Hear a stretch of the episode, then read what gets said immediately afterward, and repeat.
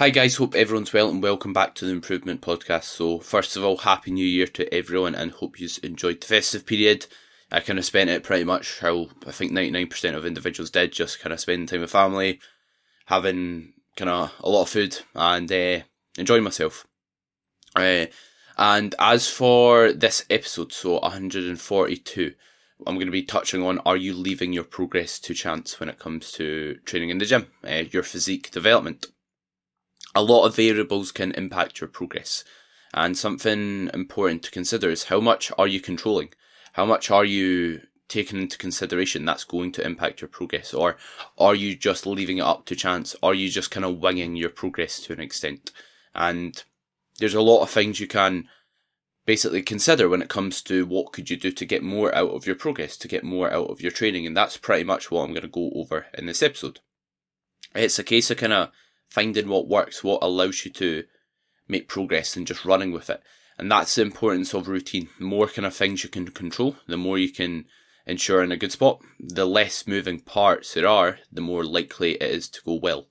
Uh, and a good analogy to maybe use is if let's say you you're let's say shooting a rifle in that and it's windy or something's like you're in a moving vehicle or whatever it's going to be a lot harder. Whereas if everything's controlled, if everything's kind of still, you're going to hit the target. You're going to progress. Same maybe applies in the gym. Quite a terrible analogy, but hope you kind of get the drift there. Like the less things that are moving, the more things that are in a controlled controlled spot, the more likely we are to progress. Whereas the less likely we are to run into obstacles, run into issues, that's ultimately going to mean we're not going to progress or move forward. So have a think like what are you currently controlling and what could you potentially control better. And if you are an individual who doesn't want to maximize your progress, you don't want to get absolutely everything out of the gym, you want some flexibility, then you don't need to control all these variables and just just bear in mind like if you have a poor session, it's down to it's down to you. It's ultimately down to your consistency. So don't beat yourself up. Well, well, you can beat yourself up over it. But what I'm saying is, don't don't get frustrated because it's your fault to an extent, if that makes sense. So just kind of control your control your variables better if you want to have better sessions.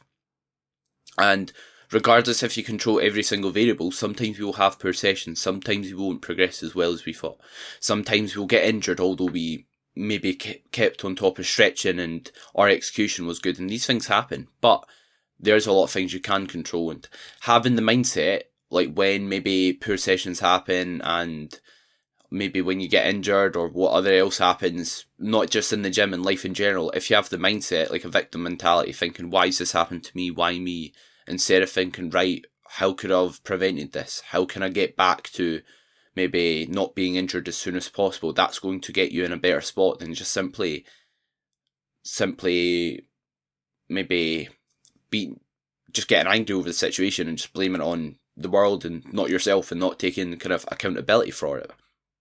So I'm going to touch on what you can control, what can we ensure is in a good spot so that we can progress as much as we possibly can in the gym. So the first thing I'm going to touch on is sleep routine. So sleep routine pretty much doesn't just involve what time you're waking up and going to bed. It can it talks about a lot more, or it involves a lot more kind of variables than that. So things like again what time you go up, get up and go to bed. Uh, the, the importance of that is uh, basically we've got a circadian rhythm and circadian.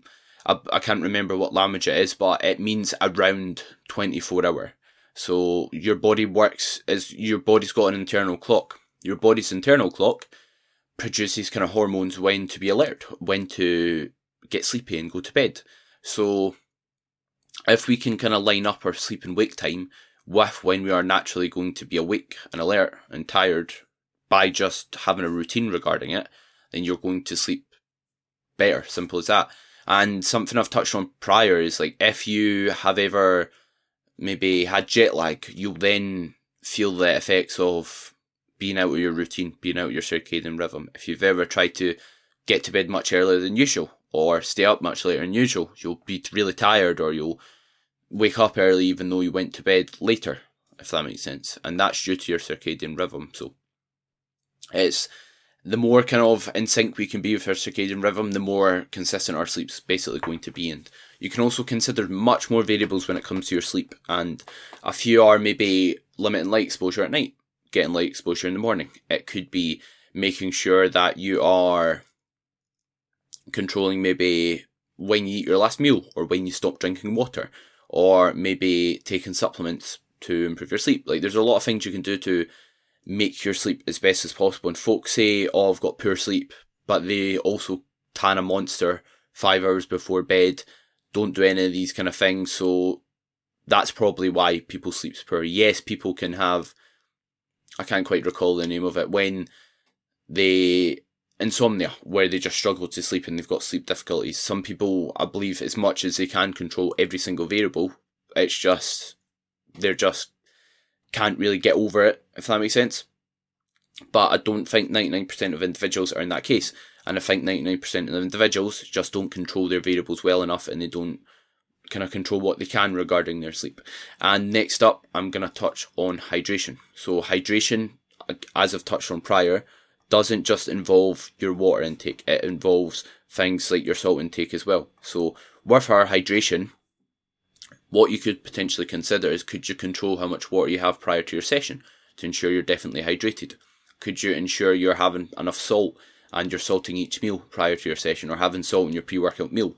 And something that kind of helps not leave your progress to chance is just having routine because if you find what works, run with it. Like I've said earlier, if you can control these variables, if they are the same every day, it means you don't have to consciously think about it.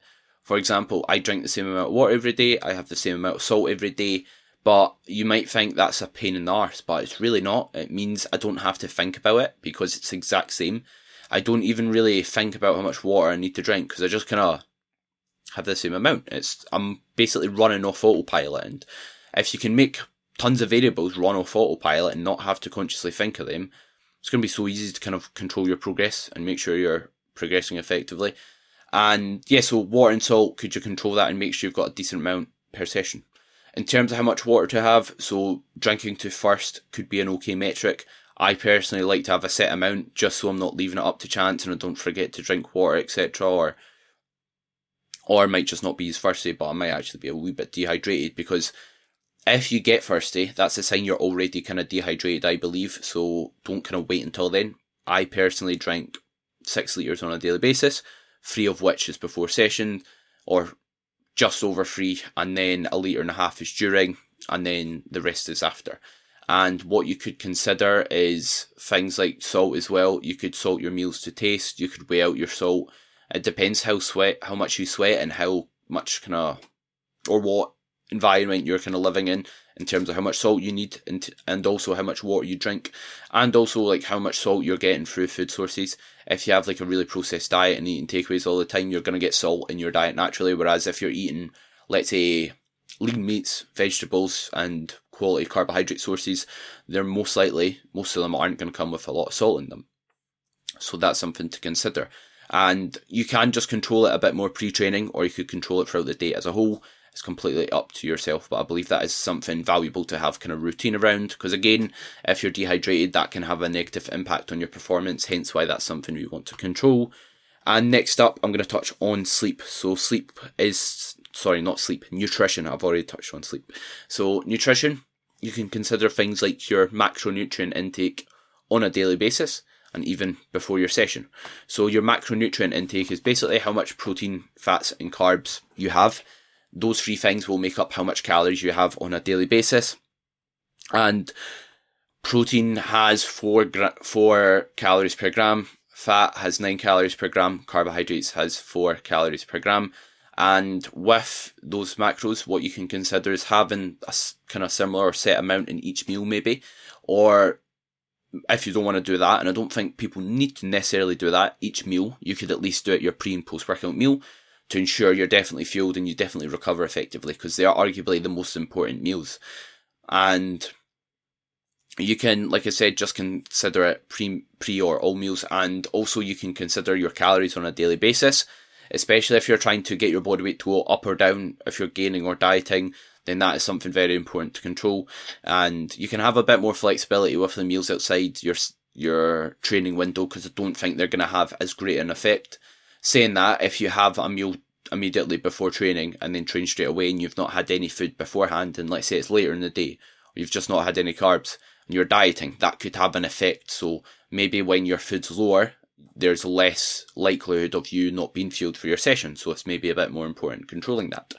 And you can even have set meals. That's something that I do myself. And see if you've got, see if let's say you are trying to, let's say, lose weight or gain muscle. You don't want to maybe eat a meal plan approach. Completely fine. But you could consider, could you have like a half and half approach, meaning have like a meal plan approach around your session. So a set pre and post workout meal, which will definitely ensure you're going to perform well and you're definitely going to recover effectively. And as I believe I touched on with the episode with Charlie, if you have a set pre and post workout meal, or if you just have routine with it, it, it's a lot easier. It saves a lot of kind of stress and thinking about what you're going to eat on a daily basis and kind of winging your progress a bit more. And also, it means if you know every single trading day you're going to have, let's say you're going to have a whey protein shake and two bagels pre workout, then you know if you go to the shops, you need to buy a certain amount of food, which means you're not going to be left in the house, nothing to eat before your session, getting a poorer food option that doesn't digest well, or not being able to eat. So that's something to consider. And as for like the rest of the time, if you have like a set pre and post workout meal, you can then have flexibility in your other meals so that you can have or you can remain kind of mentally fresh and have flexibility, but you can also be able to perform effectively and not totally wing your food intake on a daily basis and your protein intake on a daily basis. Because if let's say you know X amount of food gets you enough protein and calories, that's that means like it's not you're not gonna like get to the next day and not hit it if it's the exact same. It means it's definitely going to be absolutely nailed. Whereas if you're having different food choices, different proteins, carbs, fats, and your meals just look completely different, then you're going to be winging your ability to hit that goal and just spending a lot of time on MyFitnessPal. And although maybe it's a wee bit more restrictive in some nature, having set meals, it means you you are saving mental space and mental kind of stress of logging your food and going on to MyFitnessPal every day. Because I'd rather eat the same foods than have to kind of go on MyFitnessPal for every single meal and log it. That for myself is an absolute pain in the arse, in my opinion. So, next up, we have warm up sets. So, warm up sets are something that's going to impact how your actual working sets can go. So, the sets where you are actually getting, you're stimulating your muscle tissues from them. Because warm up sets, I wouldn't really class as that. So, as for warm up sets, if you can make sure they're the same, it means when you get to your working set, you're not to perform poor due to maybe doing more than you did last week, or lifting heavier in your warm ups than you did last week, or not warming up enough, risking injury. So just if you control how much warm up sets you do, how much reps you do each, it means you're not going to kind of tire yourself out. The goal with our warm ups should be to warm up as efficiently as possible, meaning to basically use the least amount of work to get warm, to get safe, to perform well in your working set. So without having a negative effect on performance, but also being able to be efficient at that movement, to be skilled at that movement. And certain movements will be different than others. For example, barbell back squat, if you've introduced it and it's the second week of you doing a barbell back squat, you're going to maybe need a bit bit more warm ups than someone who's maybe been doing it for a year. They might be able to warm up at a bit of a faster manner or do less warm up sets. And when it comes to like a machine, let's say you're doing a like a, a machine for your back, let's say a, a T-bar row or a low row machine or any row, right? That's chest supported. And for example, on my back and hamstring session, I have a T-bar row third. So I do a pull down on RDL and then I go on that T-bar row. I don't need to do three warm up sets for that T-bar. I, I literally do one, maybe two reps with half the weight and then I jump into my working set, my set where I'm actually trying to stimulate muscle growth. So it depends where in the session it is. It depends how much skill that exercise acquires, how much warm up sets you need per exercise. But make sure you're not just having the same approach for every single movement. Make sure you're having an approach that kind of makes sense logically on paper in terms of how much sets you need to warm up for that for that specific muscle group, if that makes sense. And as for execution, so execution something that should also try and keep standardizing in the same spot. And the reason being is if your execution is different every single time you are stepping in the gym uh, on different movements, then it's hard to track progress. For example, did you actually progress exercise or did you speed your reps up? Did you make them slower? Did you go deeper than you did last week? Did you have a different grip on the bar or a different stance than you did last week? And if you control these variables, it means again you're going to be as likely as possible to progress because although you're not changing the movement, if you're performing a movement with a completely different stance, then that's somewhat a novel movement which can impact your performance and it can influence how much what muscles you'll actually work and to what degree and it will influence how much you'll get out of each exercise as a byproduct of that. So if you make sure your execution's the same, you can also like what I recommend clients do and what just anyone do really is log what settings you've got each machine on. So if you're going onto a back machine or any machine, let's say a chest press, make sure the seat height's the same because the height of the seat will influence your up arm position and if you're pressing the direction the machine's travelling. And basically your setup can influence how effective the movement will be.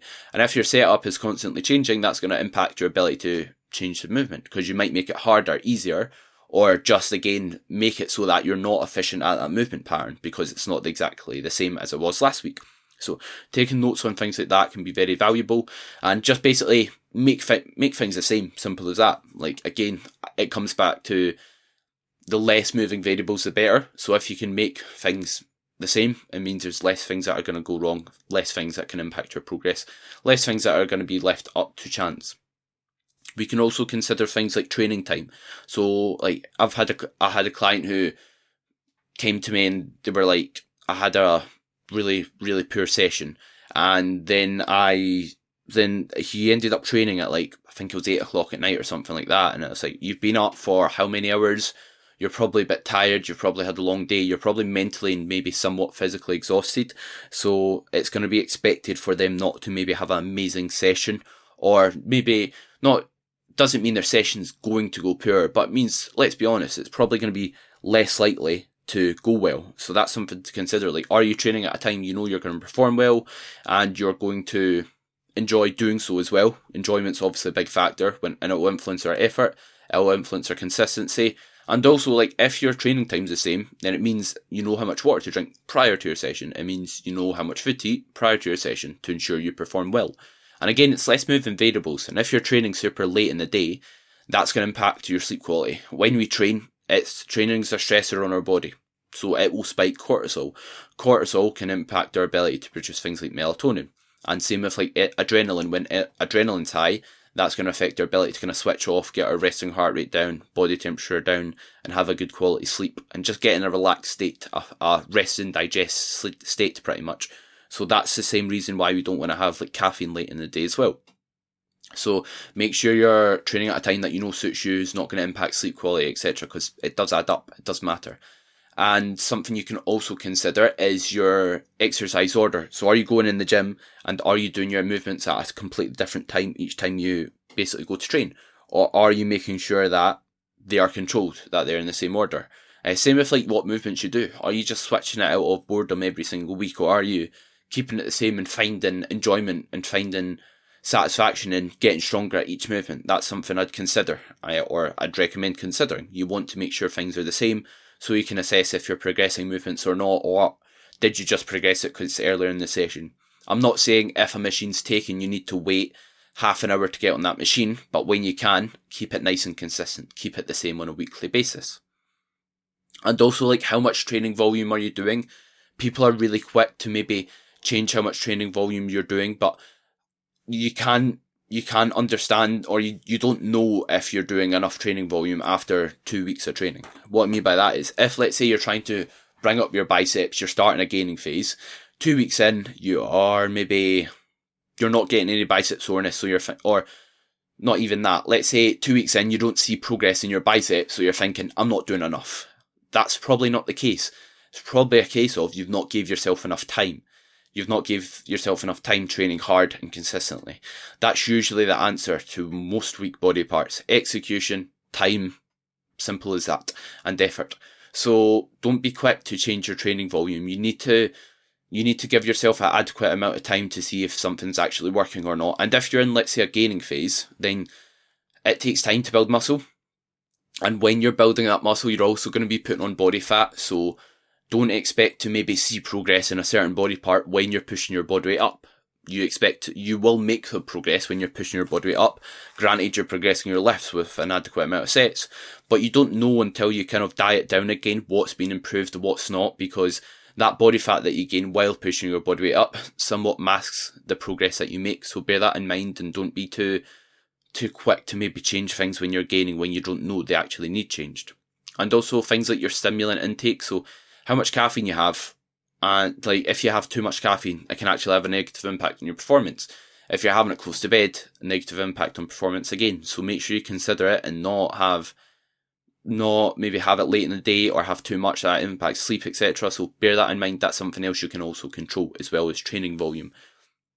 So in terms of something else you can control, lastly, I'm going to touch on your daily routine. So just things like what time. Well, that it starts what time you wake up and go to bed, but also expands to what time you eat your meals, what time you maybe go to the again go to the gym, which I kind of touched on and also just what time you do like small tasks, like start to wind down for the day, and you can consider like timing tasks at a time that suits you.